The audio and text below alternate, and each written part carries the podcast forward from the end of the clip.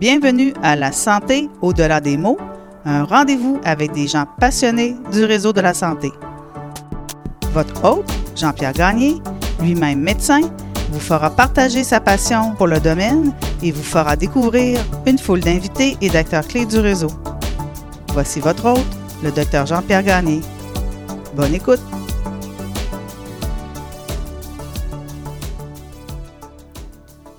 Les invités cette semaine, Madame Andréane Lacroix, étudiante en médecine, Dr Jimmy Mayou, résident en radiologie.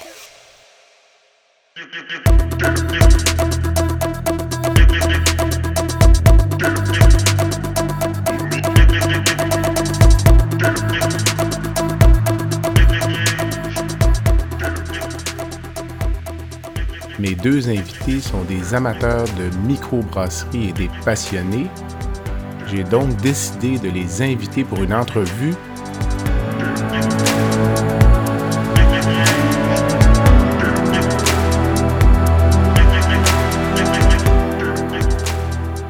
L'entretien a eu lieu à la brasserie Alpha sur la rue Semple à Québec. Au cours de l'entretien, nous revoyons le parcours de mes deux invités discutons de leur passion de la bière et également de l'univers des microbrasseries.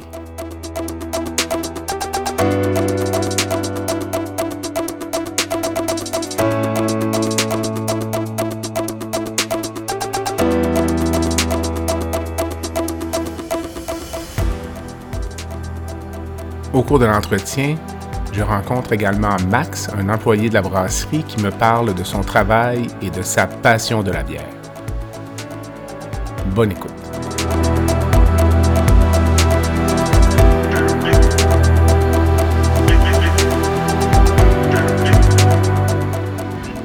Salut Max. Bonjour.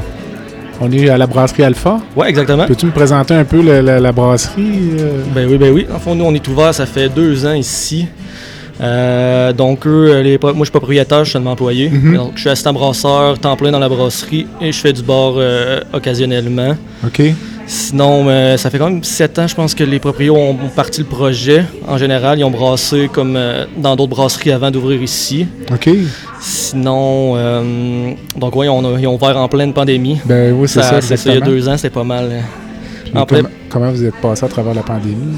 Euh, bonne Avec question. beaucoup de courage? Ouais, beaucoup de courage. Euh, le monde venait chercher de la, de la bière pour emporter. OK. C'est beaucoup ça. C'est les, les deux frères brasseurs. Ça fait longtemps qu'ils sont dans le domaine en général. Ok. Ça a un bouche à oreille, ça a aidé beaucoup. Euh, sinon, notre créneau, c'est pas mal euh, les New England IPA. Ben Tout oui, ce qui est c'est bière ça. houblonnée. Mhm. Là, on essaie de se diversifier un peu. On a beaucoup de bières sûres aussi en ce moment. Euh, des bières euh, comme le start au café aussi.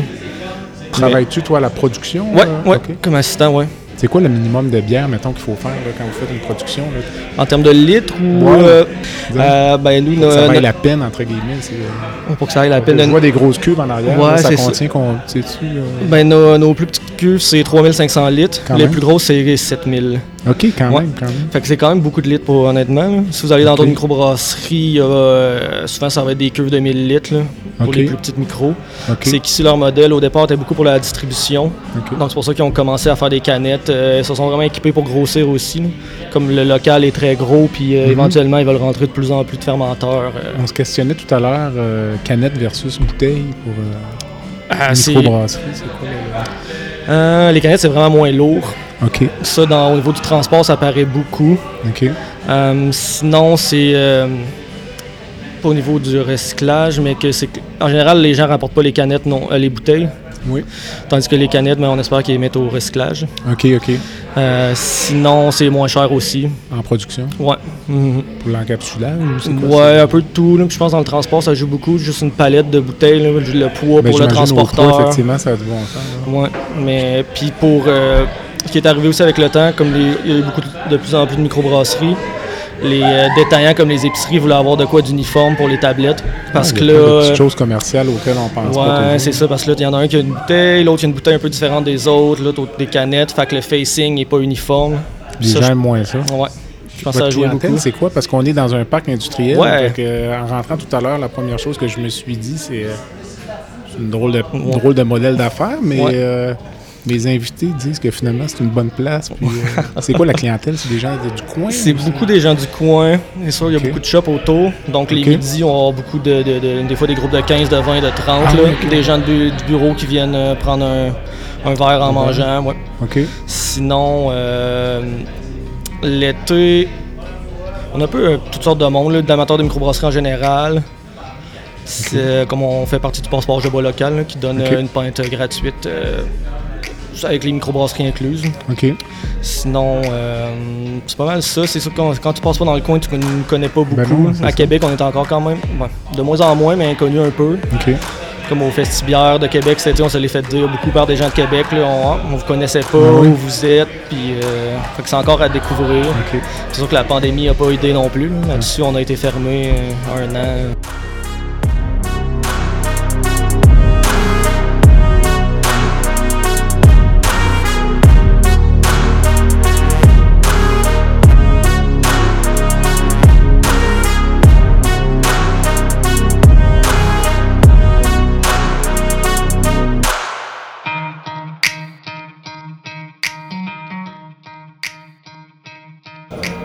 Andréane, bonsoir. Bonsoir. Bonsoir Jean-Pierre. Merci. Salut, ça va bien? Ça va bien toi? Oui. Jamie, bonsoir. Bonsoir Jean-Pierre, ça va bien? Oui, oui. Alors, euh, une petite occasion spéciale. On est à la brasserie Alpha C'est bien ça, oui. sur euh, la rue Simple, oui, à à, Québec. Québec. dans le parc industriel. C'est ça. C'est un très bel endroit. C'est un endroit que vous connaissez euh, les deux, je pense. Exact. Je viens à Exact. l'occasion ici euh, chercher ma bière préférée, là, euh, qui est la Kona. Là.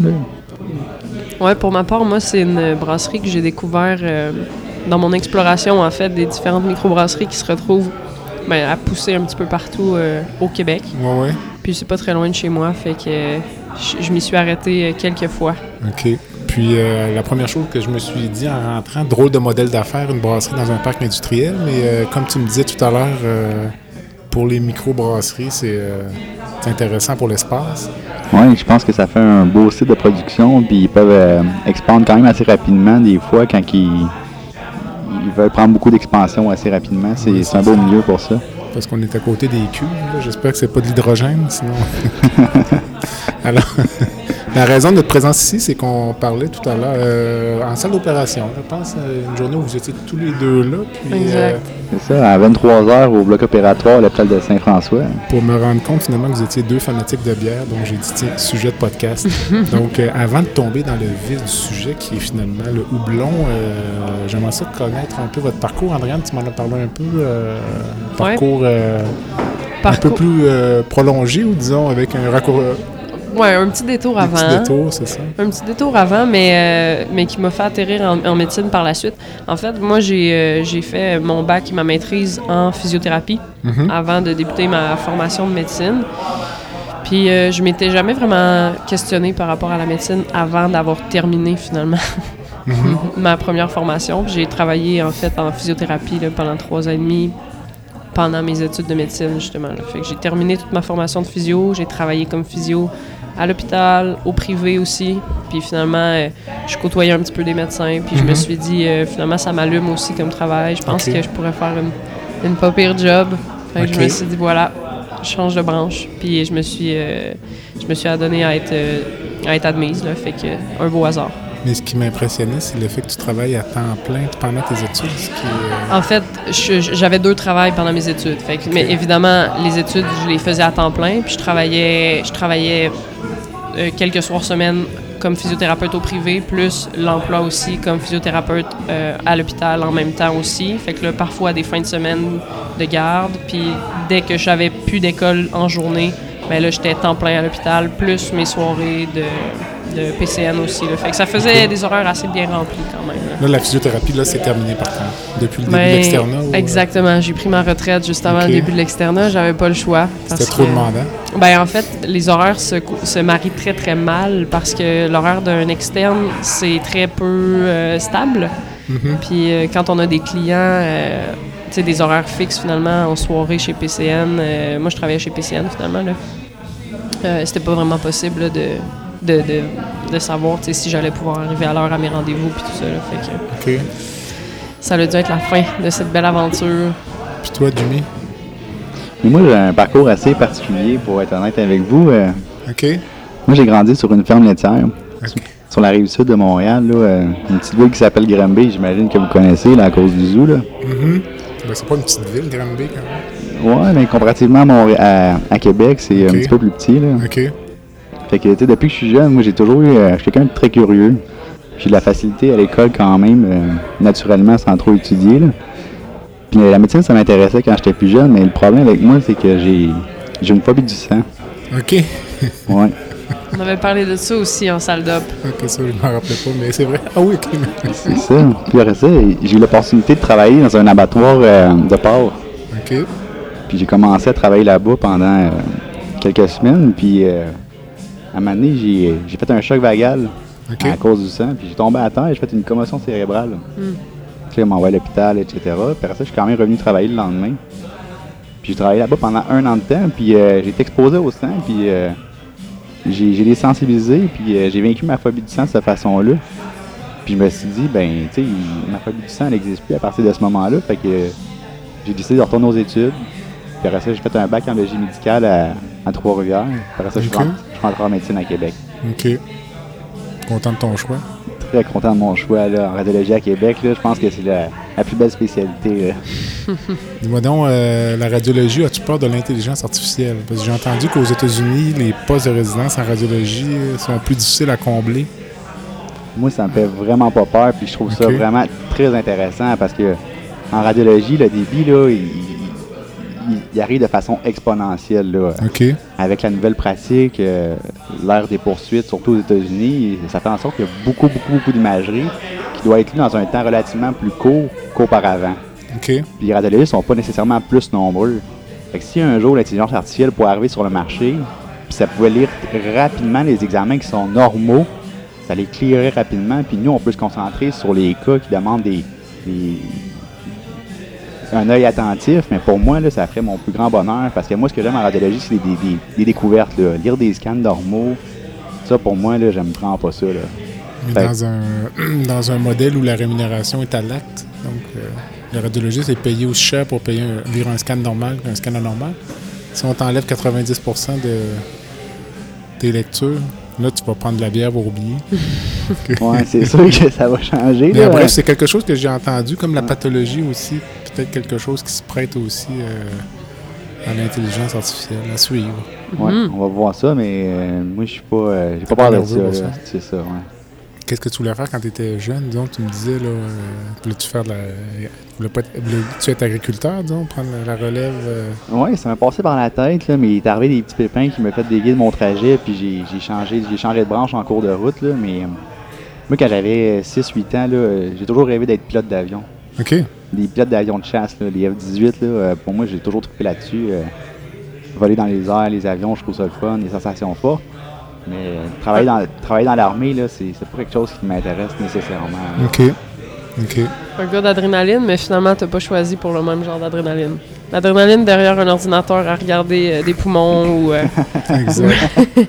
Écoute, moi, je suis quelqu'un de très curieux, puis je m'intéresse à tout, fait qu'en radiologie, je suis super comblé pour ça. là. OK. Ah, ben, c'est bon. C'est un excellent choix. Andréane, dis-moi, toi, euh, quand tu étais jeune, tu voulais être physiothérapeute ou. euh? Non, non, pas du tout. En fait, euh, mon choix de carrière pour moi, là, ça a été la chose la plus difficile à faire parce que j'étais j'étais un enfant puis encore un adulte euh, Ok. curieux. En fait, j'avais beaucoup d'intérêt dans plein de domaines. Euh, j'étais une grande sportive, moi, quand j'étais plus jeune, puis je faisais des arts martiaux. euh, j'a- j'adorais euh, j'adorais tout ce qui était cinéma. puis on dirait qu'en vieillissant, ben, Jimmy a mentionné que pour lui, sa scolarité, il y avait quand même une certaine facilité. Puis c'est quelque chose que je partageais un petit peu avec lui aussi. Une certaine, une certaine facilité à l'école, mais qui fait souvent en sorte que finalement, on, on est appelé par plein de domaines. Puis. Fait que moi, mon choix de carrière, ça a été un gros point d'interrogation jusqu'à ce que euh, je doive faire un choix euh, au cégep. J'avais pas, euh, j'ai jamais vraiment été animée d'une vision d'avenir euh, particulière, vraiment. Là. Puis, euh, fait que finalement, ben, je, je me suis tournée vers la physiothérapie, mais ça a été, ça a été une question de. de je, je voulais travailler dans le public parce que j'aime le côté social, mais j'avais appliqué, moi, initialement, quand je suis rentrée à l'université, j'avais appliqué en mathématiques et en physiothérapie, deux mondes complètement à part. Ouais. Mais euh, quand je me remets dans, mon plus tendre, dans ma plus tendre enfance, euh, c'est ça, j'aimais le sport. Je me voyais peut-être basketteuse, professionnelle, euh, parfois. Et puis, les gens me voient pas, là, les gens m'entendent, mais je suis pas quelqu'un qui euh, prend énormément de temps devant le miroir pour me coiffer. Là.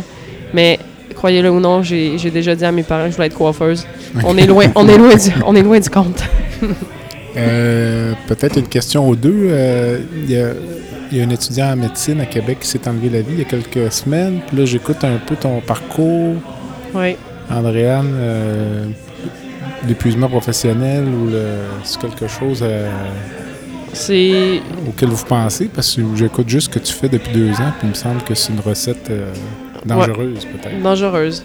Puis, euh, mais en fait, j'avais trouvé un, un bel équilibre malgré tout, malgré mes, mes, mes, différents, euh, mes différentes obligations puis entreprises. là. Mhm. Moi, en fait, l'épuisement professionnel me fait peur depuis que j'ai commencé l'externat parce que je vois les gens aller.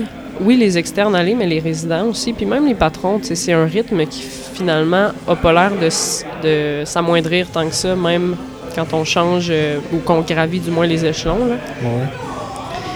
Puis euh, justement, il y a eu, euh, c'est ça, le décès de, d'un ami quand même, Louis Mhm. Bénédicte, puis mentionnons-le, qui était un fan de bière, lui aussi, là, un très très grand fan de bière. Puis c'est, toujours un son de cloche, on dirait. C'est, c'est vraiment malheureux comme son de cloche, mais, Tout à fait. mais euh, les plus en professionnels, je pense qu'il faut, euh, faut y penser. Faut y penser, euh, puis faut, faut en être conscient en fait au jour le jour.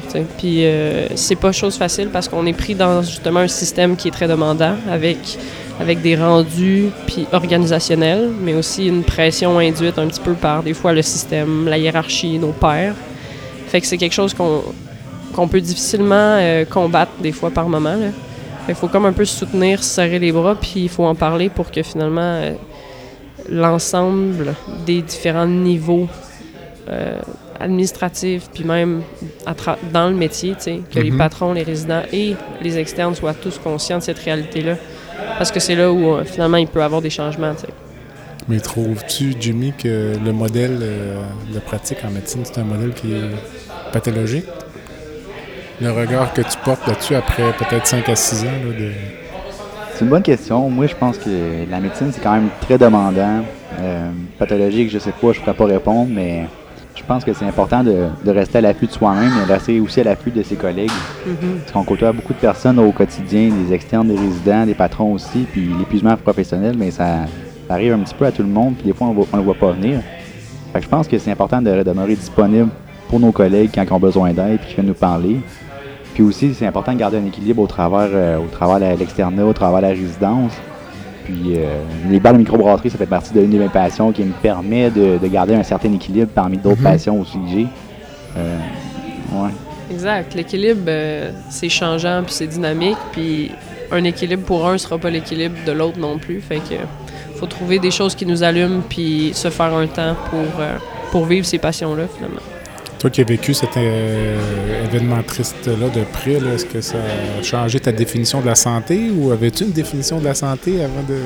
Ben, ça l'a pas. euh, j'ai- non, j'ai pas revu ma définition de la santé. C'est quoi la santé pour toi? La santé, pour moi, c'est c'est quelque chose qui va au-delà de- du simple fait d'être malade.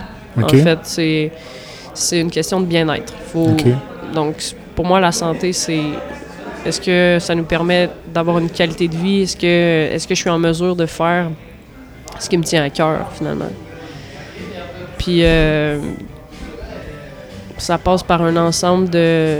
Ça passe par, oui, une santé physique, mais aussi une santé mentale, psychologique, puis aussi par l'environnement dans lequel je suis, les personnes qui m'entourent, les loisirs que, que- auxquels je m'adonne, Mhm. le métier que, que je pratique. Tout ça font en sorte que je vais être bien, puis je vais être fonctionnel, puis ça, pour moi, c'est la santé. Jimmy? Ben, pour faire un petit peu du pouce, comme ce qu'Andréane a dit, je suis tout à fait d'accord. là, euh, la santé, euh, c'est un état de bien-être, euh, autant physique que mental. Puis euh, c'est sûr qu'en médecine, la santé mentale, des fois, ça peut prendre le bord, mais aussi dans notre Mhm. société actuellement, je trouve que depuis quelques années, surtout peut-être à cause de la COVID, de la pandémie, la santé mentale, des fois, à, à l'urgence, euh, est un petit peu des fois euh, pas super bien pris en charge euh, par la suite. Il n'y a, pas- il y a pas assez de ressources pour aider les, les patients, je trouve. Là. Fait que, euh, aider les patients, puis aider les travailleurs. Le Ouais. travail aussi. Puis euh, moi, personnellement, quand j'ai fait mon externat, euh, je suis quelqu'un qui est quand même très humain, qui était proche de ses patients, puis euh, j'ai tendance à être un petit peu trop empathique. Que je savais que des fois, euh, après avoir passé une grosse journée auprès des patients, tu sais, des fois, j'amène ça sur mes épaules chez moi, puis euh, j'y pense avant de me coucher. OK. C'est une des raisons aussi que j'ai choisi d'aller en radiologie, un petit peu pour ça, pour, euh, pour me protéger d'une certaine façon, je pense. Mais tu sentais ça comme étudiant ou. euh, Ouais, comme, comme ben en fait, quand j'étais à l'externat, là, euh, c'est- pas euh, c'est la façon que moi je suis fait personnellement, Ouais, ouais. le lien que je vis avec les patients. et chacun des patients que je traite, là, je les traite comme si c'était mes parents ou, ou comment j'aimerais que mes parents soient traités. Là. Que chacun de mes patients, je les traite très à cœur, puis des fois, ça, ça met du poids sur mes épaules un petit peu trop. OK.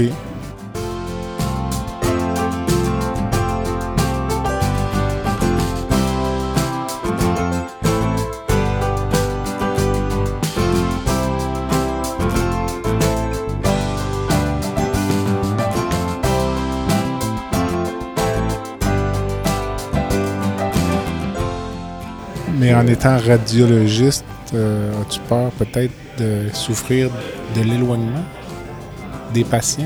Que selon la pratique que tu vas avoir, tu vas avoir moins de contact. Ben, d'une certaine façon, ça vient, ça vient comme me protéger sur ce côté-là, mais ça vient aussi combler certains de, de ce que je recherche aussi. Je suis quelqu'un de très curieux, puis euh, en radiologie, je suis super épanoui par, par ça. J'ai beaucoup d'imagerie que je peux aller fouiller partout, trouver des, trou- trouver des choses, aider les patients d'une certaine façon, étant plus éloigné, puis ça, ça vient me combler. Là. OK. En tout cas, moi, je n'aurais pas pu être radiologiste parce que je m'endors l'après-midi. Que c'est sûr que m'asseoir après dîner, Ça faisait pas. Ça m'aurait pris une sieste de 2-3 heures. Dites-moi donc, parlez-moi donc des microbrasseries. Est-ce que vous vous connaissiez avant de faire votre stage? Du ou- tout, on s'est rencontrés dans le stage. C'est mon boss, c'est mon boss. Ben oui, c'est ça. Puis donc, c'est là que vous avez partagé ou discuté de votre passion. Là, donc, euh, Ça s'est découvert dans la salle d'op, quand on a commencé à jaser. dans la gare. j'ai été le catalyseur. Ah, absolument. OK. On était, je sais pas, faut dire, centré sur le travail. Fait qu'on n'avait pas parlé de, de nos, euh, de nos après-jobs, c'est-à-dire la bière. OK. Puis finalement, on s'est découvert ça par hasard euh, au beau milieu d'une, c'était quoi? Une appendicectomie, peut-être. Est-ce qu'il y a une définition d'une microbrasserie? euh? Vas-y, tu tu veux te lancer, Jimmy? Ouh, C'est une question de volume ou c'est quoi qui fait une microbrasserie par rapport à...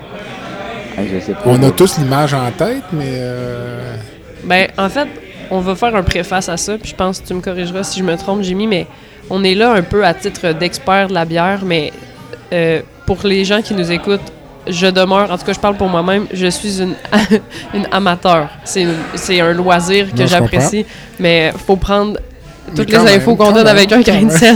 OK.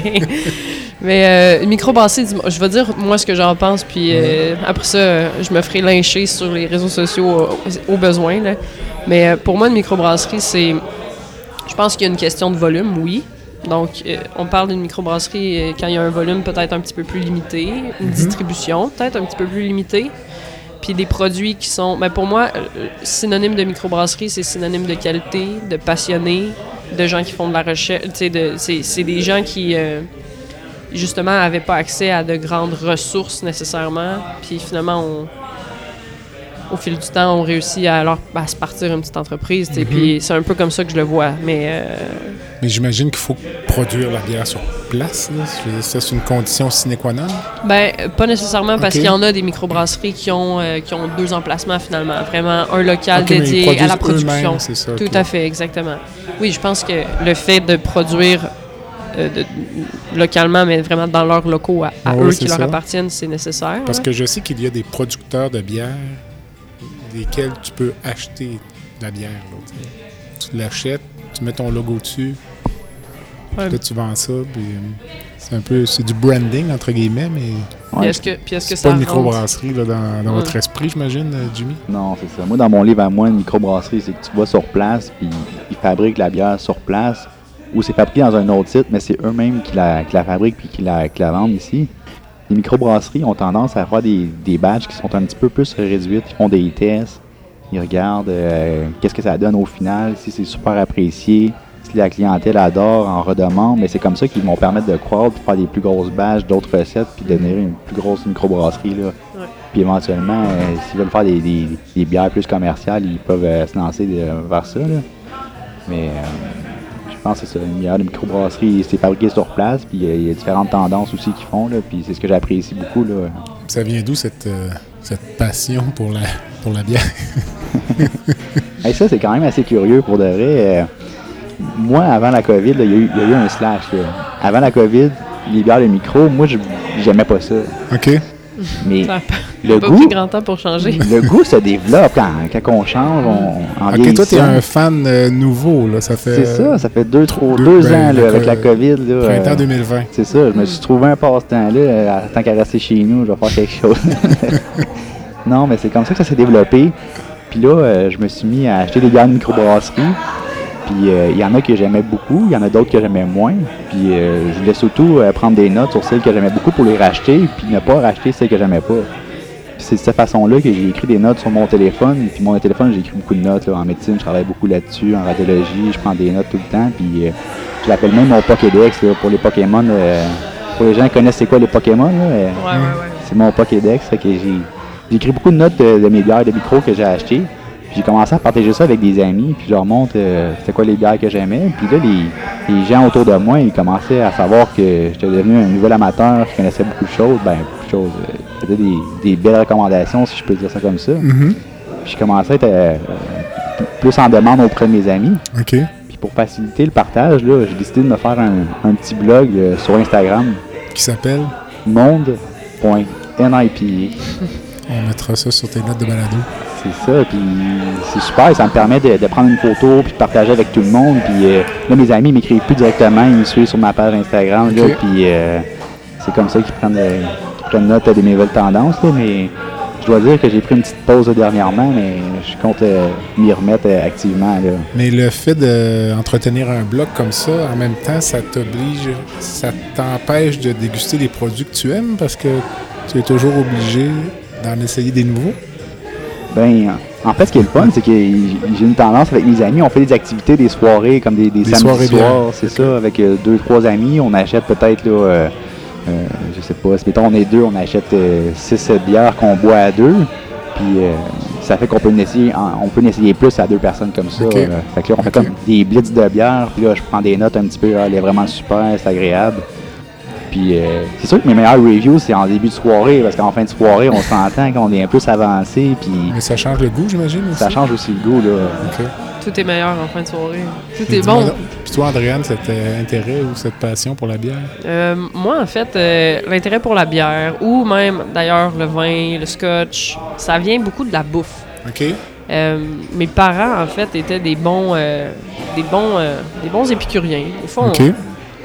En fait, curieux. C'était des personnes euh, qui aimaient essayer euh, plein de choses, puis souvent de faire des accords un petit peu avec la nourriture. euh, puis à la maison, beaucoup, j'ai la chance d'avoir des parents qui cuisinent super bien, mais mais, mais dans- on allait dans des restaurants, puis on se faisait conseiller. Puis c'est venu un petit peu de là, puis les microbrasseries, ça l'a poussé depuis peut-être, bon, ça fait moins de 10 ans, je pense, là, que ça l'a poussé vraiment ouais. Ce qui, euh, ce qui fit euh, avec euh, l'âge de la majorité, le début de la majorité, pour moi, Mhm. ça l'a starté d'à peu près le même âge. Là. Fait que finalement, je, je me suis mis à, à justement goûter un petit peu les microbrasseries, juste ben, des bières comme ça, par, par-ci par-là, dans des soirées. Puis finalement, moi, j'ai. C'est pas un blog que j'ai, mais j'ai une application en fait qui me permet de documenter moi aussi c'est quoi les, les bières que je déguste. Puis c'est un ami qui m'avait qui m'avait parlé de cette application-là. Euh, je peux la nommer dans le fond oui, s'il y en a qui sont, euh, qui sont intéressés. Ça s'appelle Untapped. OK. Puis euh, Donc, c'est Andréane on ouais, ben j'ai. Ben, en fait, je pourrais donner mes, mes coordonnées après ça si quelqu'un Oui, veut, s'abonner. notes de balado, tout à fait. Parfait, excellent. Mais euh, c'est ça, ça permet de- d'enregistrer euh, les bières qu'on déguste, mais pas non pas juste à Québec, mais partout dans le monde. OK. Fait que euh, puis de donner justement les caractéristiques euh, de la bière, l'endroit où on, on l'a acheté, l'endroit où on l'a dégusté. On peut rajouter une photo, on peut mettre des commentaires.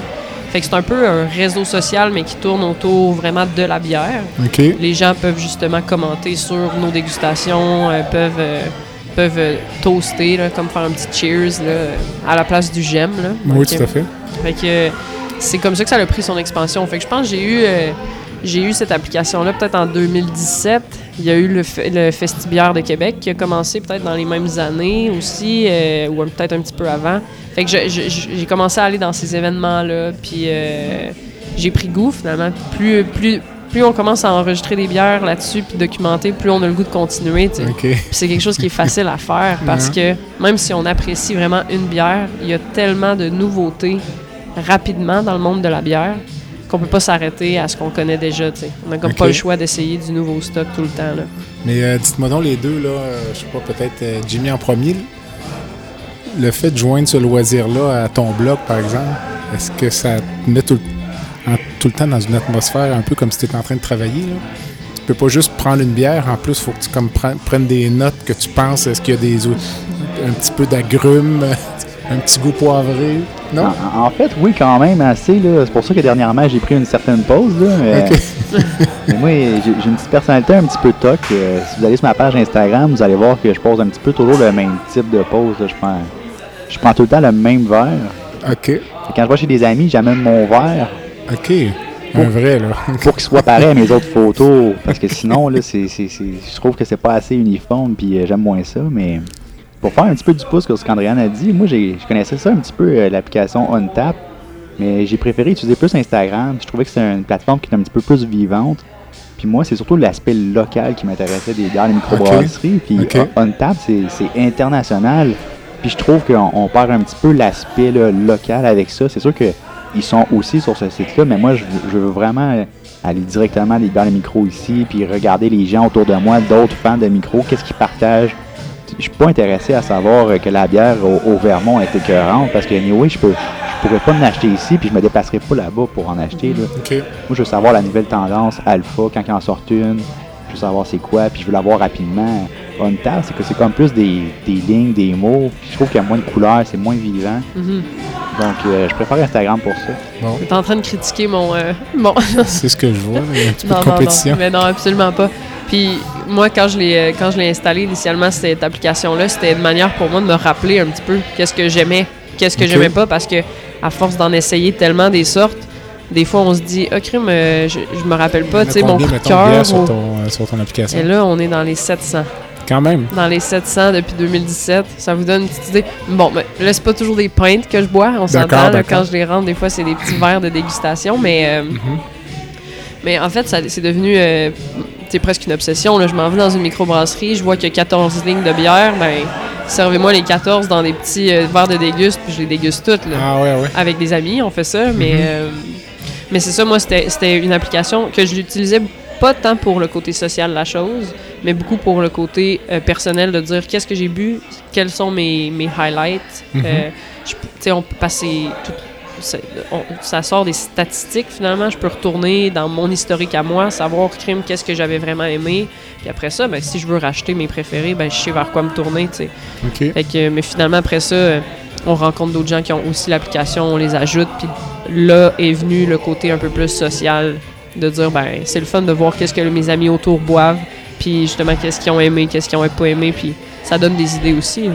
Est-ce que vous avez l'impression que cette passion pour la bière pourrait vous amener vers euh, le scotch, ou, euh, le vin ou euh, Ouais, Des j'ai pensé fans à ça. finis? euh, le café, je commence à développer une nouvelle, euh, une nouvelle petite tendance. Là, fait que je me dis éventuellement, si ma palette de goût se développe un petit peu plus en profondeur, euh, je vais peut-être me créer une nouvelle page Instagram, par exemple, là, Monde de graines. Je sais pas si ça serait un bon titre là, pour, euh, pour que les gens me suivent. monde de graines? Ouais, c'est ça. Ou Vous garderez une petite gêne, mais euh, peut-être tu vas peut-être être surpris par tes abonnés, euh, Jimmy. là. on va peut-être dire plus la tendance monde de grains dans ce temps-là. hein, Mais, mais sinon, euh, éventuellement, pour le vin aussi, là, j'ai des amis qui sont un petit peu plus sur la tendance euh, du vin, le scotch. mhm. Euh, moi, c'est moins mon genre actuellement, mais je sais que éventuellement mon goût va finir par changer, comme c'est arrivé il y a deux ans. Là, fait que je demeure avec une ouverture d'esprit.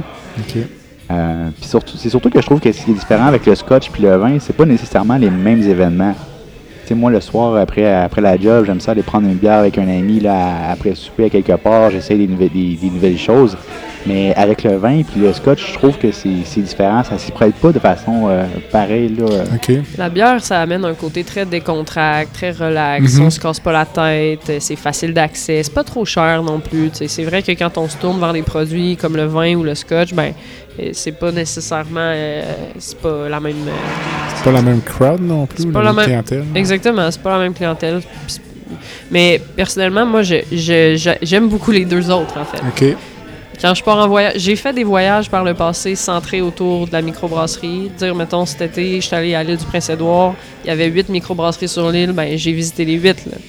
Mais j'ai aussi fait des, euh, des voyages, par exemple, euh, en Europe où ben, j'allais visiter des vignobles. euh, Je, je voulais justement m'approprier un petit peu c'était quoi là-bas, euh, les connaissances. Bon, je, je discutais avec les vignerons. Mhm. Puis, pas plus tard que euh, l'hiver dernier, ben, j'ai pris un cours de scotch aussi avec euh, mon père puis euh, mon beau-père. Puis il y avait une fille de moins de 20 ans parmi à peu près 30 hommes de 40, 50, 60 ans. Puis mais euh, j'aime beaucoup le scotch, puis c'est vrai que c'est des, des arômes différents. C'est, un format de dégustation qui.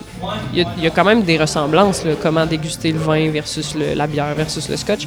Mais euh, j'ai- cette curiosité-là simplement parce que justement, je disais, c'est des produits que- qui, qui se mélangent bien avec la nourriture, puis j'aime tout type de nourriture et donc tout type de boisson.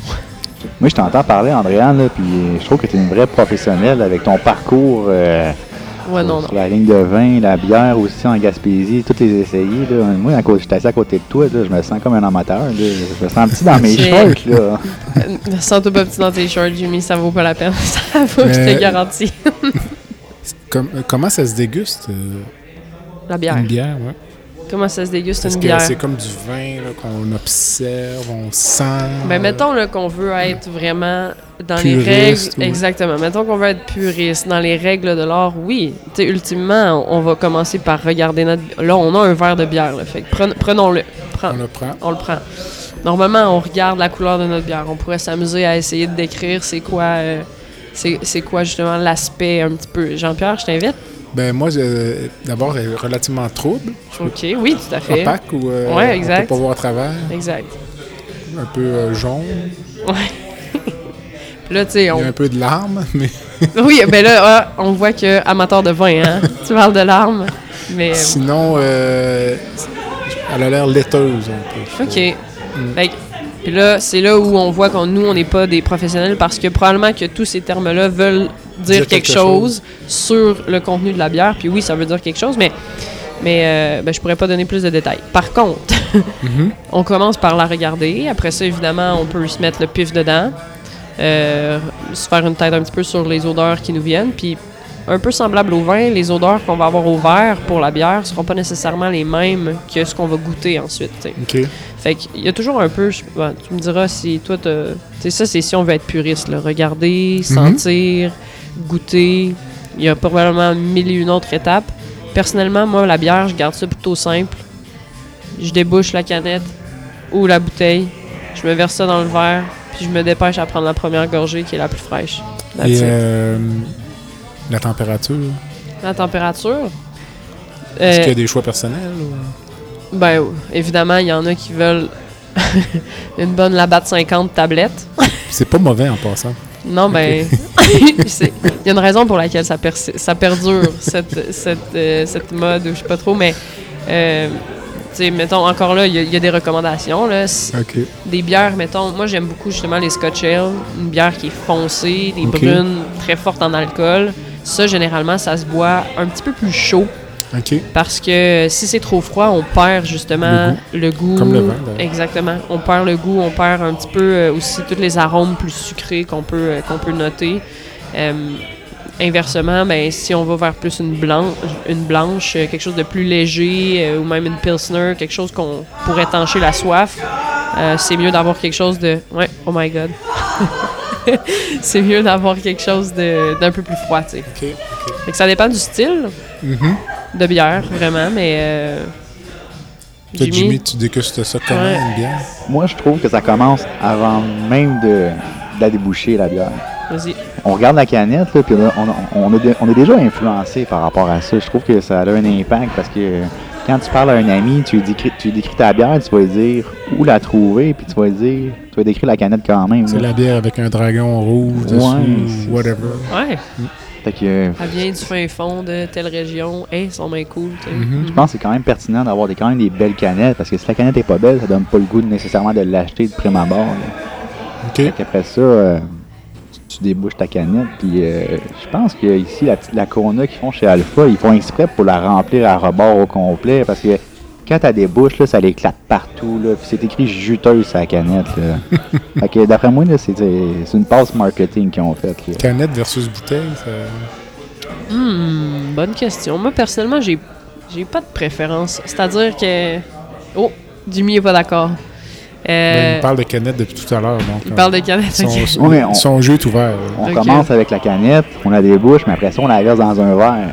Oui, oui. Ouais, ouais. Puis après ça, on, on déguste au verre directement. Parce que je, je trouve que déguster à canette versus dans un verre, ça n'a pas, pas tout le même goût. OK. Exact. Toujours dans un verre, moi aussi. Mais ce que je veux dire, c'est que ma, ma bière vienne en canette ou que ma bière vienne en bouteille. Pour moi, euh, ça change pas grand-chose. Ouais, En autant que le contenu soit bon, tu sais, je vais La être bière en fût, disons, là, la même bière Hmm. qui sort d'un fût ou d'une canette. Euh, J'aurais tendance à dire que la bière en fût est un petit peu plus fraîche euh, quand, tu la bois ici, par exemple, localement. Euh, Puis moi, je reviens encore sur la Kona, qui est ma bière euh, favorite. Je trouve qu'elle est meilleure un mois après être encanée. OK. Quand elle est directement encanée comme ça, je trouve que son goût, il est pas encore assez prononcé. Un peu comme le vin, je dirais. Mais c'est bizarre parce que c'est la seule bière qui fait ça. Mais je pense que c'est parce que c'est ma bière préférée puis je la connais vraiment comme le fond de ma vendu, poche. là, pas, euh, Non, j'ai quand même euh, un bon palmarès là, sur mon blog. J'ai un top 3 quand même assez euh, Quand varié. tu dis là, elle est meilleure après un mois parce que tu regardes la date à, la- à laquelle elle a été mise en canne ou Ben, en tu fait, parles au vendeur ici? puis, euh, C'est ça, exactement. Euh, Je parle aux vendeurs parce qu'ici, des, ils font quand même des grosses badges de Kona, mais elle est très en demande. Puis des fois, il, il vient un, un, un bas, puis on peut plus l'acheter. Il faut attendre à la, la prochaine badge quand que ça arrive. Puis il, il te dit, par exemple, la semaine prochaine, là, ça va sortir, on va faire des canettes, tu vas pouvoir venir en, en chercher localement. Fait que là, moi, OK. des- quand je suis dans ce temps-là, j'attends impatiemment qu'elle qu'elle soit disponible, puis là, je passe le jour même venir l'acheter. Après ça, j'arrive chez moi, je la déguste, puis tu sais, c'est- la Kona que je connais, mais je, je sais qu'un mois plus tard, elle va être encore meilleure. J'ai une question pour toi, moi, euh, Jimmy. Quand tu bois ta Kona, là, ben, en fait, quand tu achètes ta Kona, est-ce que tu l'entreposes à l'envers? Là, on est rendu vraiment dans les. euh, Ben là, on est là pour parler des vraies choses. Non, non, c'est ça, je la propose pas à l'envers. Tu l'entreposes pas à l'envers? Mais j'aime bien le fond de la canette, puis Mais je le tu- verse au complet. Mais tu là. sais pourquoi je te pose la question? Non, non, Non? non. Jean-Pierre, sais-tu? la lie, probablement. Ouais, la lie, mais en fait, il y a des bières maintenant qui écrivent carrément sur la canette, beaucoup dans les bières des microbrasseries d'ailleurs, qui écrivent sur la canette entreposée à l'envers, la canette, puis ou du moins avant de la servir, la laisser comme ça pendant peut-être euh, quelques minutes, là, parce que justement, ça permet le mélange de la lie pour pas avoir l'espèce de vieux fond euh, désagréable juste à la fin. Puis la lie, en fait, s'il y en a, ben ça, ça contribue aussi à tous les arômes que tu vas déguster dans ta bière. C'est le contraire du vin, ça, par contre. Ouais, exact. On n'en veut pas de On ne veut pas Ah non, brasser la bouteille. Non, mais pour le mais pour la bière, il y a plusieurs microbrasseurs qui impriment ça sur leur canette ou leur bouteille, stocker, portez attention, là, stocker à l'envers, puis euh, la maintenir comme ça pendant X nombre de minutes avant de la servir. Ici, je vois que toutes les bières sont en canette. Question commerciale, savez-vous? euh, Peut-être plus. Ben c'est vrai La que facilité dans l'embouteillage ou En fait, euh, les aussi, consignes? ils font aussi des cruches quand ils font des tests avec des, des, des qui sont un petit peu moins grandes, quand ils font euh, des, des- des variétés de houblon, puis qu'ils veulent, ils veulent essayer ça à leurs clients. Ils, ils peuvent mettre ça dans les cruches, puis tu peux les, les ramener ici. C'est c'est plus pour des tests qu'ils font ça de cette façon-là, mais il, il existe d'autres microbrasseries qui, qui vendent ça en cruche aussi. Euh, en fait, moi personnellement, j'ai pas de préférence. C'est juste que des fois, il faut, faut aller reporter la cruche à même endroit que tu l'as acheté. Fait que, tu sais, des Mhm. fois, euh, ça peut être un petit peu plus tannant, là, mais euh, Surtout le soir même. mais euh, les canettes peut-être un petit peu moins chères, peut-être un peu moins cher à produire. a peut-être une question, effectivement. Question de consigne. Avant d'aller à la pause, vous parliez de verre tout à l'heure. Est-ce que euh, il y a un verre pour chaque bière ou euh, Il y a des un amateur comme moi, je pourrais décider que je vais m'acheter un genre de verre qui serait comme passe-partout un peu? Jimmy, veux- tu- je te, je te fais une passe sa palette. Tu veux-tu y répondre? J'ai l'impression de parler pas mal. en fait, euh, moi, pour les verres, il n'y a pas vraiment de, de- de préférence. là. Les, les différents types de verres, ça convient. euh, Un verre en verre, là, pas en plastique, j'imagine. Ça, je, verrais, je pourrais voir une différence. un Ça, serait un crime, je pense, un verre en plastique pour boire une bière de microbrasserie. Mais ça prend Ça un verre mérite, en verre. ouais, ça se puis mérite un verre je en pense juste que ça prend un, un rebord qui est quand même pas trop épais non plus. J'ai remarqué ça, là, mais sinon, euh, les différents modèles de bière, ça convient. Est-ce que ton verre, Andréane, t'aimes le garder, f- mettre au congélateur avant ou. euh, Non, moi personnellement, je le mets pas au congélateur, mais euh, mais je veux que ma bière soit f- suffisamment froide. là. Mais tu sais, c'est parce qu'en fait, je le disais tantôt, tout dépend de la bière que tu vas mettre dans ton verre. Si Mhm. finalement ton verre est toujours au froid, mais que tu t'en vas boire une bière super foncée. dont tu parlais tout à l'heure? Ouais, exactement. Ben, c'est finalement c'est Mais pas à l'inverse, en adéquat. plein été, là, s'il fait euh, 24 degrés puis le verre est euh, brûlant, Faut c'est ben, un peu déplaisant aussi. Ben, faut pas que le verre soit brûlant. C'est Faut qu'il soit température pièce. Puis faut, s'il fait super chaud dehors, ben faut juste boire la bière plus vite. Mais, mais euh, par rapport au verre, il y a différents styles de Oui, à verre. Puis il y en a qui sont, euh, qui sont mettons préférés pour différents types de bières à cause parce que un, un verre un peu plus échancré va, va faire euh, descendre la mousse plus rapidement, Mhm. tu perds des arômes un peu plus vite, euh, ce qui est approprié pour des, pour des bières plus légères, mettons, là, des blondes, euh, des pilsner, des koch, des choses comme ça. Il y a des verres, il y en a pour des IPA, il y en a pour, il y a, il y a les ballons, justement, les ballons euh, un peu plus trapus, euh, le col un peu plus fermé pour les bières plus foncées, euh, parce que ça retient un peu plus les arômes. Mais ça, c'est- du marketing surtout, moi, je pense. T'as-tu remarqué Il y qu'il y des- avait une différence, toi, quand tu goûtais les, les- les bières dans les différents modèles de verre? T'as-tu déjà fait une étude à double, à double aveugle pour voir... euh, À double aveugle, non. Simple aveugle, non plus. non, non, mais je pense que oui. Je pense qu'en fait, je pense que pour le fin, le fin dégustateur, il va avoir une différence. Pour monsieur, madame, tout le monde, puis je m'inclus là-dedans, qui veut juste avoir un bon moment pour boire une bière, je pense que tu t'achètes un verre que t'aimes, puis ça va faire en masse la job. Mais après ça, si justement tu deviens un peu plus passionné, puis tu veux t'amuser à comparer, ben c'est pas non plus. euh, je pense que ça peut être une belle curiosité de dire ben j'achète un verre de différents de différents styles, puis ça fait juste une plus belle variété à la maison quand on reçoit des invités. Collectionnez-vous les verres? Non, non. vraiment pas, Ça parce que euh, moi, moi, j'ai une obsession un petit peu plus, tu sais, j'ai une personnalité, là, euh, j'aime ça, le, le rangement, que c'est propre, fait que, tu m'as avoir, dit tout à l'heure que t'es Ah un, un petit toc. c'est ça, fait qu'avoir beaucoup de verres dépareillés dans mon armoire, moi, ça passerait pas, là. Tu fais même pas d'exception pour la bière, pour les verres de bière. Pas d'exception dans la vie de Jimmy. Bon, on prend une pause? Yes, on prend une Yes, pause. on Excellent. tantôt.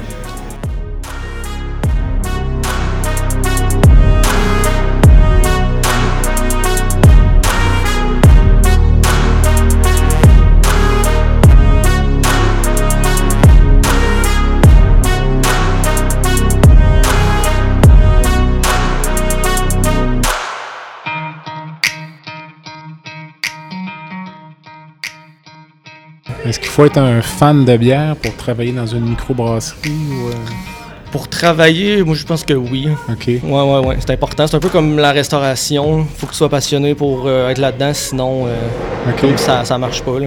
J'ai été cuisinier longtemps avant de faire ça. Puis, euh, OK. Puis est-ce que tu es un... On le dira pas à tes patrons, là, mais est-ce que tu goûtes aux bières des autres microbrasseries? Ah, ben oui, ben oui. Bah, tout le monde goûte aux bières des autres. Par intérêt ou pour voir ce qui se fait, puis Euh, essayer de développer des meilleurs produits? un peu des deux, oui. OK. Puis c'est un milieu qui est super collaboratif aussi. OK. Donc on s'entraide. là. Il y a beaucoup de gens, mettons que tu vas en visite chez quelqu'un, tu apportes une caisse de 24, tu leur donnes. euh, OK. C'est super euh, ouais, collaboratif. ouais. OK. Eh bien, merci. Ça fait plaisir. Merci pour l'accueil. Ben, merci d'être venu enregistrer ceci. À la prochaine. Yes. Le podcast La santé au-delà des mots est une présentation du groupe conseil Beauchamp, Beaulieu, Dessureau, Toupin de la financière Banque nationale Gestion de patrimoine. Comme nous croyons que la santé financière fait partie de la santé globale, nous sommes heureux de nous joindre au docteur Jean-Pierre Gagné pour vous souhaiter une bonne saison de la santé au-delà des mots. Tu veux lancer ton propre podcast, mais tu ne sais pas comment t'y prendre? Pas de problème. Mouton Marketing peut t'accompagner de la conception au lancement. Envoie ton idée de podcast à bonjour à commercial gomouton.com. Bonjour à commercial g o m o u t o n.com. L'univers du podcast t'attend.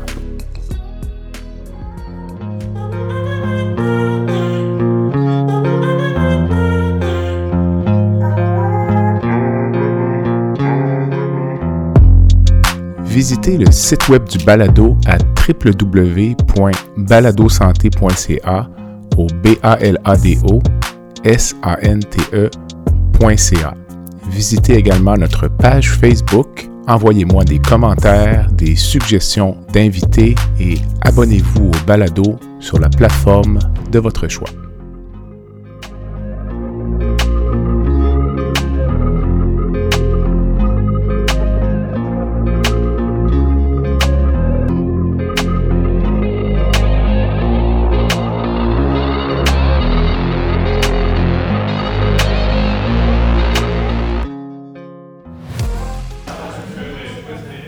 Jimmy, la différence maintenant entre une bière euh, commerciale, là, une Molson Export, puis une bière, est-ce que tu vas boire une Molson Export ou pour toi c'est comme un crime de lèse majesté, là, tu t'as aucun intérêt pour ça?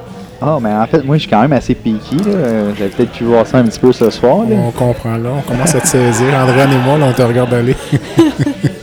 Fait que moi, là, ma tendance avant de découvrir les bières de microbrasserie avant la COVID, c'était vraiment soit la Corona, soit la Heineken.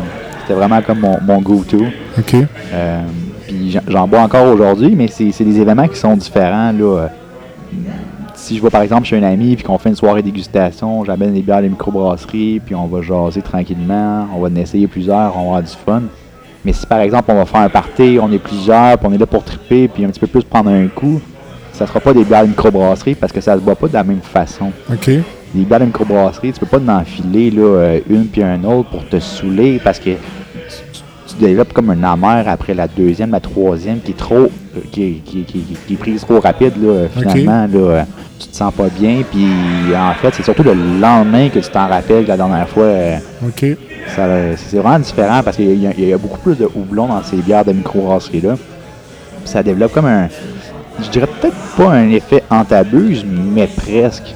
Si tu prends un coup là, euh, là-dessus, là, directement. Là, euh, Mais est-ce que tu peux, mettons, déguster, mettons, si tu bois une bière commerciale, là, trouves-tu que ça goûte bon, là? Ah oui, euh, je trouve que ça goûte bon encore, euh, mais ça, ça dépend des différentes occasions. Tu par exemple, un, un soir de semaine, j'arrive chez nous, puis genre, selon le repas que je vais prendre, je vais prendre par exemple une Corona avec, euh, avec un spaghetti, des choses comme ça. Mais ouais, j'ai- quand même du plaisir à boire ces bières-là. J'en bois quand même tout- souvent. Là, euh, ça dépend de l'événement, puis ça dépend du ok. repas aussi là, qui s'y prête. Là. Ouais, pareil, pareil pour moi. En fait, la, la, mettons qu'on y va en pourcentage, euh, peut-être un 80, ca- facilement 90% de mes achats de bière vont être des bières de microbrasserie. Mais Mhm. il y a quand même une petite marge de 10% qui est, qui est quand même encore ouverte pour des bières plus commerciales. Euh, on dirait que moi aussi j'ai un petit faible pour la Corona. Je sais pas, euh, ça se boit bien avec une petite tranche de lime dans le, goulot de la, de la, bouteille. euh, ça fait léger. Je suis pas quelqu'un qui va se tourner beaucoup vers des bières style.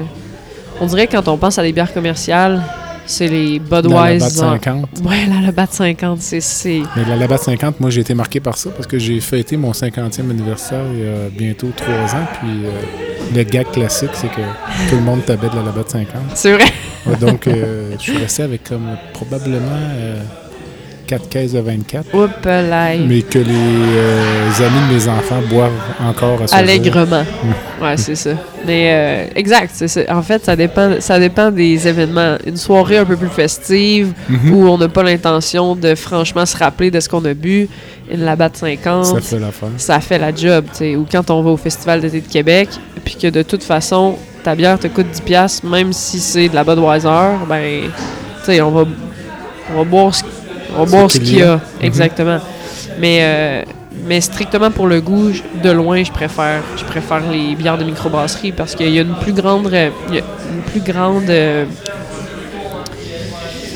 diversité, en fait, dans ce qui est proposé, je trouve. Puis euh, c'est le fun aussi d'encourager local, tu sais. C'est- Mhm. Les bières de microbrasserie, oui, je parlais de, de Untap tantôt qui, qui se veut Mhm. international, mais c'est vrai que ce qu'on trouve dans les, dans les magasins ici, c'est c'est du stock local. Puis c'est quelque chose qui me tient à cœur aussi d'en- d'encourager euh, nos entreprises. Là. Fait que pour moi, ça fait plus de sens d'acheter ça puis de découvrir des, des produits qui sont tout le temps super intéressants plutôt que de se tourner vers des grands producteurs. tu sais. Mhm. Jimmy, tu parlais tout à l'heure, quand tu achètes une bière de micro, là, tu parlais de la Kona. Tu ne la veux pas nécessairement fraîche. euh, Comme ça, attendre un mois? Ouais, mais ça, ça, ça dépend, c'est c'est quoi ma soif à ce moment-là, ma demande? Si ça fait un mois que je veux la boire, mais qu'il n'y en a plus nulle part, puis qu'ils vont l'en- l'en- l'embouteiller là, le- la semaine prochaine, quand que je vais venir en acheter, c'est sûr que je vais en boire une directement. Euh, puis dans les prochains jours aussi qui vont suivre, là, je, je fais avec quand même. Là, euh, sais, moi, je bois, je bois une Kona euh, ou deux par semaine en moyenne. Mhm. Pas- C'est pas tant que ça, mais j'aime ça d'en avoir quand même euh, en, main. est-ce que ça se conserve, la bière euh, de microbrasserie? Ou, euh? Ça se conserve, ça se conserve, mais pas. euh, ben, en fait, comme toute bière, je pense que quand on l'achète, on a envie de la boire. Là. OK. mais mettons, euh, il n'y a aucun intérêt à garder de la bière, ça c'est clair? Ben non, c'est ça. Je pense pas que c'est comme c'est pas pas comme le vin là. euh, C'est pas comme le vin où on peut avoir des vins de garde, on l'achète, Mhm. on le fait vieillir dans des conditions X, Y, Z. Des Mhm. bières, ça vieillit mal en fait là. Je pense qu'il y a une durée de vie plus limitée là. Quelques mois peut-être. Je suis peut-être généreuse. Quelques mois, je Moi, personnellement, j'ai jamais fait le test parce que la bière, elle, Elle reste pas assez elle longtemps. pas assez longtemps. là. Faites-vous des, euh, des accords mets-bière ou euh, quelque chose? Parce que, ou quand vous dégustez de la bière, est-ce que- j'imagine qu'il faut, comme le vin, souvent on va prendre du pain Euh, pour couper le goût un peu. Ben, si on est strictement dans la dégustation, je sais pas pour toi, Jimmy, moi, ben, j'ai- des fois, je vais avoir besoin d'une petite gorgée d'eau entre deux bières pour euh, me refaire un palais. Puis, en fait, euh, en fait, si, si je déguste plusieurs bières, euh, c'est pas tant d'avoir de la nourriture pour euh, casser le goût, mais c'est aussi de respecter un ordre dans la dégustation. OK. Parce que, évidemment, ben, comme le vin, si on commence avec un vin rouge ultra corsé, puis qu'après ça, on s'en va goûter un petit vin rosé, le vin rosé, on le goûtera malheureusement pas tant que ça. Mhm. Fait que c'est un peu la même chose pour la bière. Puis, euh, fait que la bière, on... Mais ça, euh, ce qui est le fun dans les microbrasseries, c'est qu'on peut se laisser porter par les conseils des gens. tu sais. Si on s'y connaît pas trop, mais qu'on est, euh, on a justement un esprit un peu curieux, on peut poser la question, euh, tu sais, euh, j'aimerais goûter à tel, tel, tel, puis arrangez-moi ça pour que je puisse goûter euh, chaque chose au bon moment, tu sais. Mhm. Euh, Mais c'est un bon point que tu abordes. Andréane, euh, parce que tu m'as as mentionné qu'il y a quand même un ordre de croissance pour qu'on boit les bières. J'aimerais ça mentionner les, les- les bières session. C'est toujours des bières qui sont un petit peu plus light, si je peux dire ça comme ça. Là. Session. Session IPA. Session IPA. Ok. C'est- c'est- c'est- c'est- c'est- c'est- selon moi, c'est comme la moitié entre une bière de microbrasserie puis une bière commerciale. Donc, si on est comme pas trop certain de- d'aimer les bières de microbrasserie ou qu'on veut essayer, on peut aller vers la tendance là, d'une bière session. euh, ça va nous permettre d'e- d'explorer un petit peu le goût puis de voir si on aime ça. Parce que c'est quand même des bières qui sont, qui sont dites fortes parce qu'ils mettent plus de houblon que moi aujourd'hui, je reconnais pas vraiment. Mais les, les gens qui sont pas habitués à ces bières de microbrasserie-là, ils, trouvent beaucoup trop fortes. Fait qu'on peut leur conseiller des bières session à ce moment-là. Toi, t'es un. En fait, Jimmy, t'es un grand amateur de NE IPA, right? Ben, de, de New England IPA, n'est pas. Exact, Exact. exact. C'est, c'est- sauf que, comme j'ai dit tantôt, le, le goût il évolue avec le temps. Puis là, euh, en ce moment, je suis plus vers un versant IPA. OK.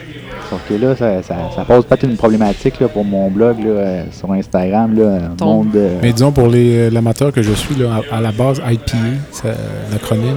Indian Pale Ale. OK. Indian Pale Ale. Dans le fond, mais les IPA, c'est des bières généralement plus houblonnées. Fait que le côté très amer que, qui est peu apprécié par les nouveaux, mettons, euh, les nouveaux dégustateurs de bière. C'est pas. c'est- Mettons, quelqu'un voudrait s'initier à la bière, c'est On pas ce que je leur pas avec l'IPA. Non, pas du tout. C'est pas, pas quelque chose que je conseillerais. Euh, moi, la grande experte que je suis, c'est pas quelque chose que je conseillerais. je dis ça avec. euh, Mise en garde. ouais, ouais, non. je dis ça avec euh, sarcasme et ironie. Mais euh, non, tu sais, il y a- puis il y en a des fois qui sont justement. On parlait de bière commerciale tantôt, puis Mhm. il y en a des fois qui ont été initiés à la bière avec ces bières-là, qui euh, parfois sont pas euh, toujours les plus goûteuses. tu sais. Un, Mm. puis sont un peu craintifs de se tourner vers des après ça de- de- d'aller euh, d'aller explorer d'autres choses ben Mhm. Moi j'en ai confondu quelques-uns finalement en leur proposant des bières euh, finalement des bières fruitées un peu plus tôt un peu plus euh, sûres ou euh, des bières justement blanches axées sur euh, euh, l'orange. Même des fois il y a des il y a des blanches les Hefeweizen qui sont plutôt bananées un peu clou de girofle ça se boit super bien.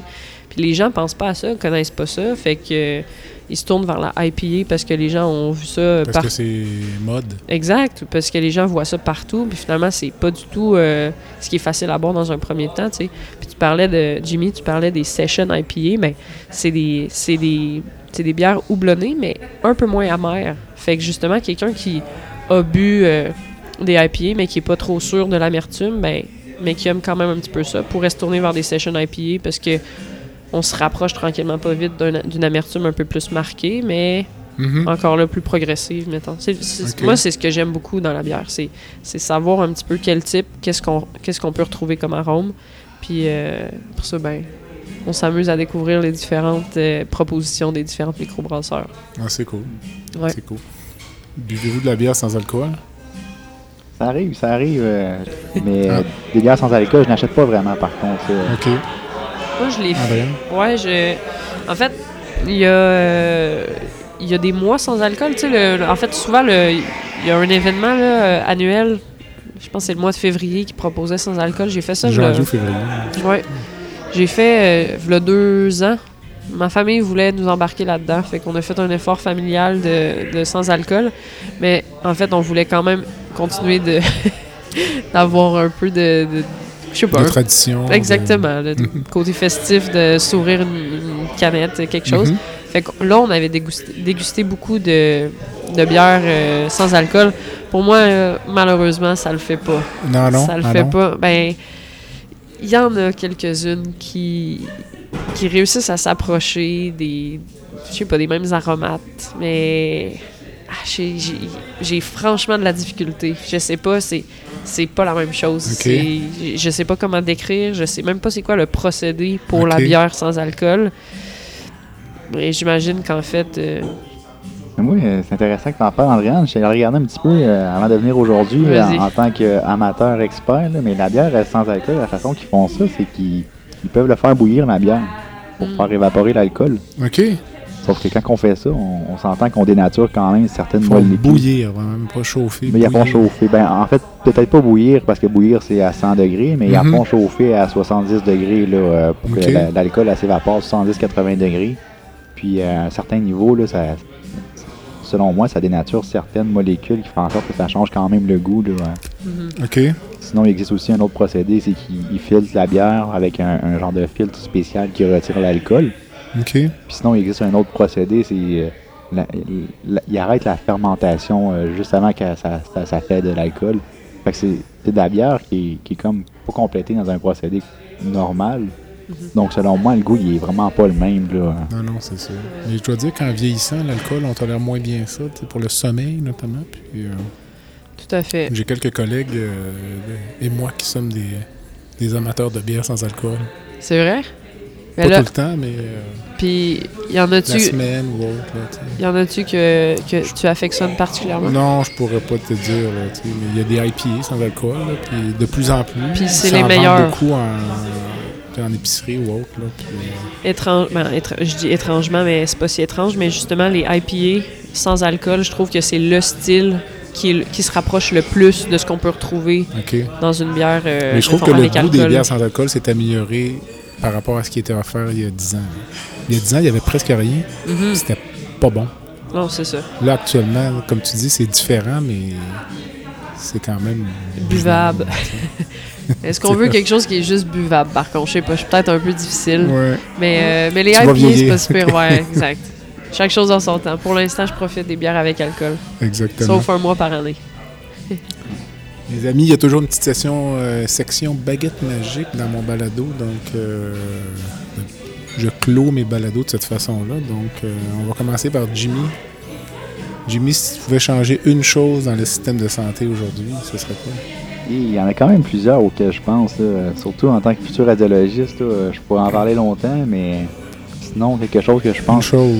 Une chose, ça serait la santé mentale dans notre société. J'aimerais ça qu'il y ait plus de, de ressources, euh, plus de disponibilité pour les patients parce que j'ai j'ai fait l'externat, j'ai aussi là, une année ectopique en, en radiologie à faire, puis on voit beaucoup de patients là, qui sont atteints par la santé mentale, que ce soit directement à l'urgence ou durant le cours d'une hospitalisation. Puis, Mhm. euh, on n'a pas nécessairement les, les- les- beaucoup de ressources, je trouve, actuellement pour, pour les faire voir rapidement, les faire suivre. Mhm. Euh, Puis on voit quand même des drames qui arrivent à l'occasion. Il est arrivé ici, là, euh, des drames aussi, là, il y a deux semaines, ici à Québec, il, est arrivé des meurtres qui, c'est ça, qui ont eu lieu. Fait que je pense que la pandémie, ça a exacerbé ça dans notre, dans notre société, la santé mentale. Fait que si je pouvais changer quelque chose, mais je mettrais plus de Plus ressources. de ressources en santé mentale. Exact. exact.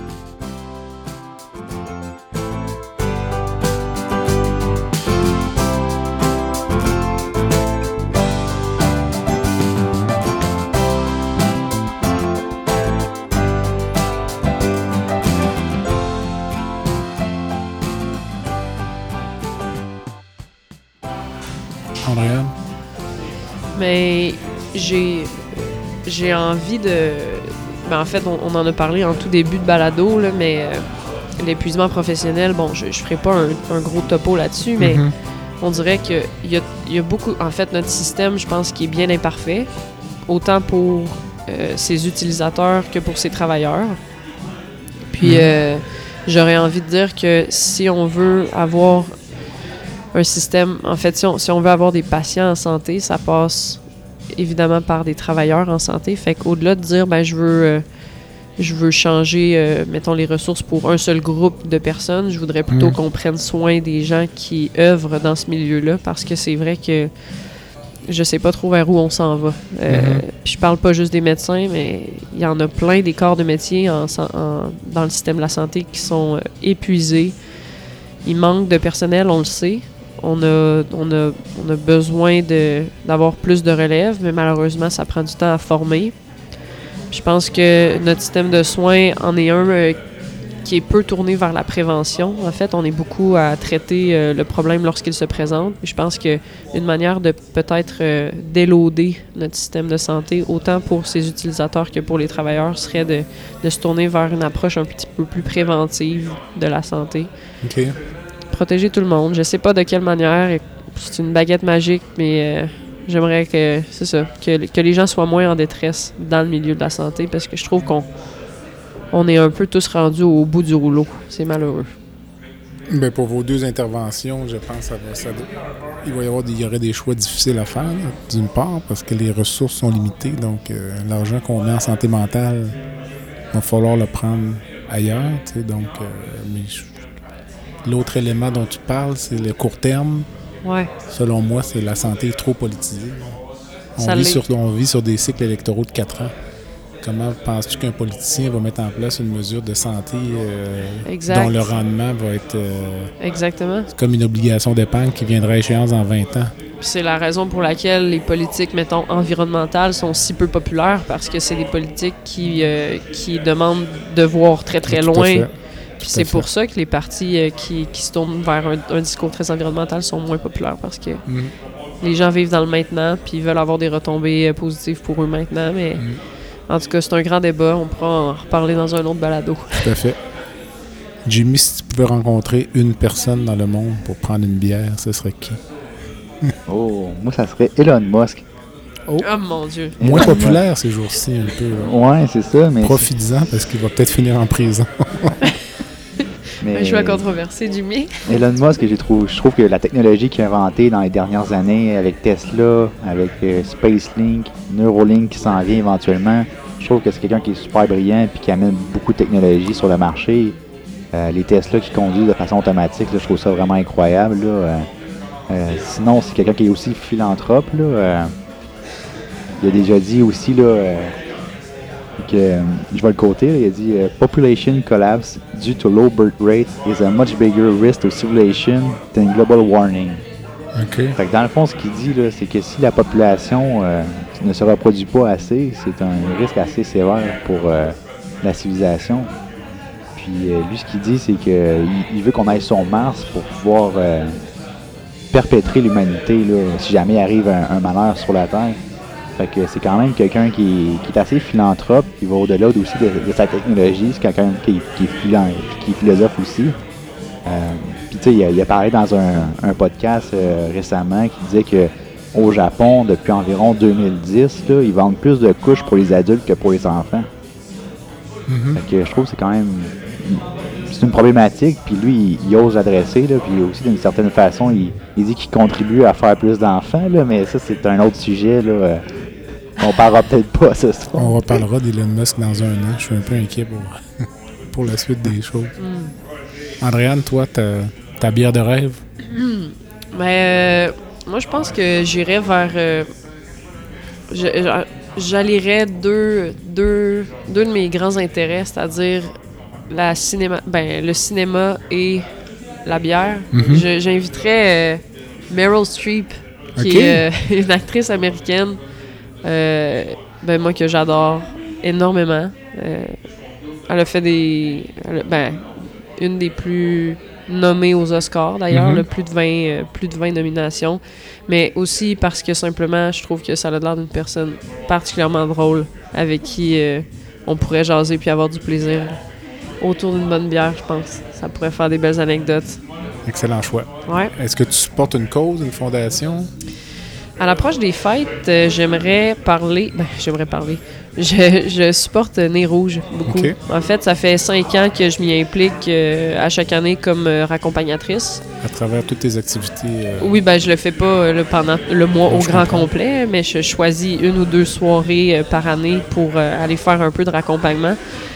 Je trouve que c'est un- une organisation qui est ultra euh, bienveillante. On diminue finalement euh, la mortalité, la morbidité routes. sur les routes. Puis en plus de ça, ben, puis peu de gens le savent ça, mais que c'est que des bénévoles et que tous les dons vont à finalement euh, euh, des organisations pour la jeunesse et le sport.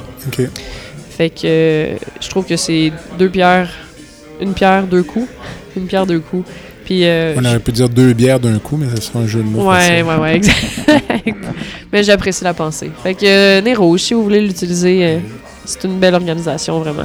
Jimmy, une fondation, toi? Ou... euh? Mais peut-être pas une fondation, mais sinon, une cause qui me tient à cœur, moi, c'est surtout le recyclage. OK. Euh, nous autres, on a appris ça au primaire à recycler, parce que dans le temps, là, ils faisaient pas ça du recyclage. C'est quand dans le temps, là, juste pour que je me situe? Dans le temps, une autre époque, là, je sais pas. Avez-vous connu ça, vous, le recyclage, euh, Jean-Pierre? Euh, Quand j'étais jeune, euh, pas beaucoup. là. Non, c'est ça. Puis là, est-ce que vous recyclez actuellement? Ouais, on recycle, mais tu sais, il y a du faux recyclage. hein. Il y a des gens qui mettent des vidanges au recyclage euh, parce qu'il y a des villes où euh, les gens sont limités dans la quantité de, de rebuts. OK? Donc, les gens vont mettre des rebuts dans les bacs de recyclage. Ouais. Mais euh, je suis pour le recyclage. La réponse est oui. Parfois, il y a quand même des petits problèmes qui sont soulevés, disons, sur la gestion des matières recyclables, l'endroit où c'est envoyé. À l'occasion, on entendait parler de rebuts recyclables, entre guillemets, qui étaient euh, envoyés en Chine, pour dire quelque chose. OK. Ça perdait un peu de son intérêt environnemental là, de Ouais. d'envoyer du papier par bateau euh, à l'autre bout du monde. Mais c'est certain qu'il faut faire quelque chose avec ça, c'est Ouais, sûr. tout à fait. Mais moi, euh, ma passion, qui est la- les bières de microbrasserie, tu sais, à la toute fin, je recycle les, Donc, c'est pour des raisons là. environnementales que, Exact. que tu bois de la bière. c'est un beau geste. Une... Une dernière pensée? En Non. ce vendredi soir, euh, 16 décembre 2022, où tout a été dit. Mon Dieu. C'est à qui le mot de la fin? Jimmy, tu clôt ça? Non, je peux clore aussi. Chacun on clôt, en fait. Ouais, j'ai quelque chose à dire aussi. Oh, t'as Euh, quelque chose. Ben, je te- je t'invite à le dire d'abord, vas-y. Ben moi, un petit wrap-up, là, un petit conseil pour les auditeurs qui vont nous écouter. Et ce que je dirais, c'est que, comme moi personnellement, euh, j'ai appris que le goût, ça évolue avec le temps. Tu sais, J'aurais jamais pensé que je deviendrais un fan des bières de microbrasserie. Puis euh, sachant ça, actuellement, je sais que dans quelques années, éventuellement, mon goût va changer pour euh, d'autres préférences, sûrement Mhm. le vin, le café, les choses comme ça. Si j'avais un conseil à, de- à dire aux auditeurs, ça serait de garder l'esprit ouvert. Mhm. Andréane? Moi, j'aimerais féliciter les gens qui se sont rendus à la, à la fin de ce balado. Ça représente beaucoup pour moi. Merci. Merci non. beaucoup. Non, Merci. mais aussi, euh, sur une note euh, plus sérieuse, c'est vrai que les bières, c'est encore en effervescence. Puis euh, des microbrasseries en poussent un petit peu partout. Soyez un peu curieux. Si vous vous promenez euh, un peu partout au Québec, euh, regardez sur Google. Puis je suis pas mal sûr que vous allez trouver une ou plusieurs microbrasseries dans le petit coin de pays que vous allez visiter. Puis euh, ça fait toujours des belles découvertes. Puis ça permet aussi euh, de faire des belles rencontres avec les personnes qui euh, viennent pre- prendre une bière aussi comme vous euh, euh, dans la microbrasserie. Euh, c'est des beaux points de rencontre. Je pense que ça rapproche la bière comme on peut voir actuellement. Exact. Les amis, merci. Ben, merci Jean-Pierre Merci pour d'avoir pris le temps pour euh, un vendredi soir après le travail. Bonne dégustation. Merci vraiment. Merci. Santé. À la prochaine. À la Yes, bye-bye. prochaine. Bye. Au revoir.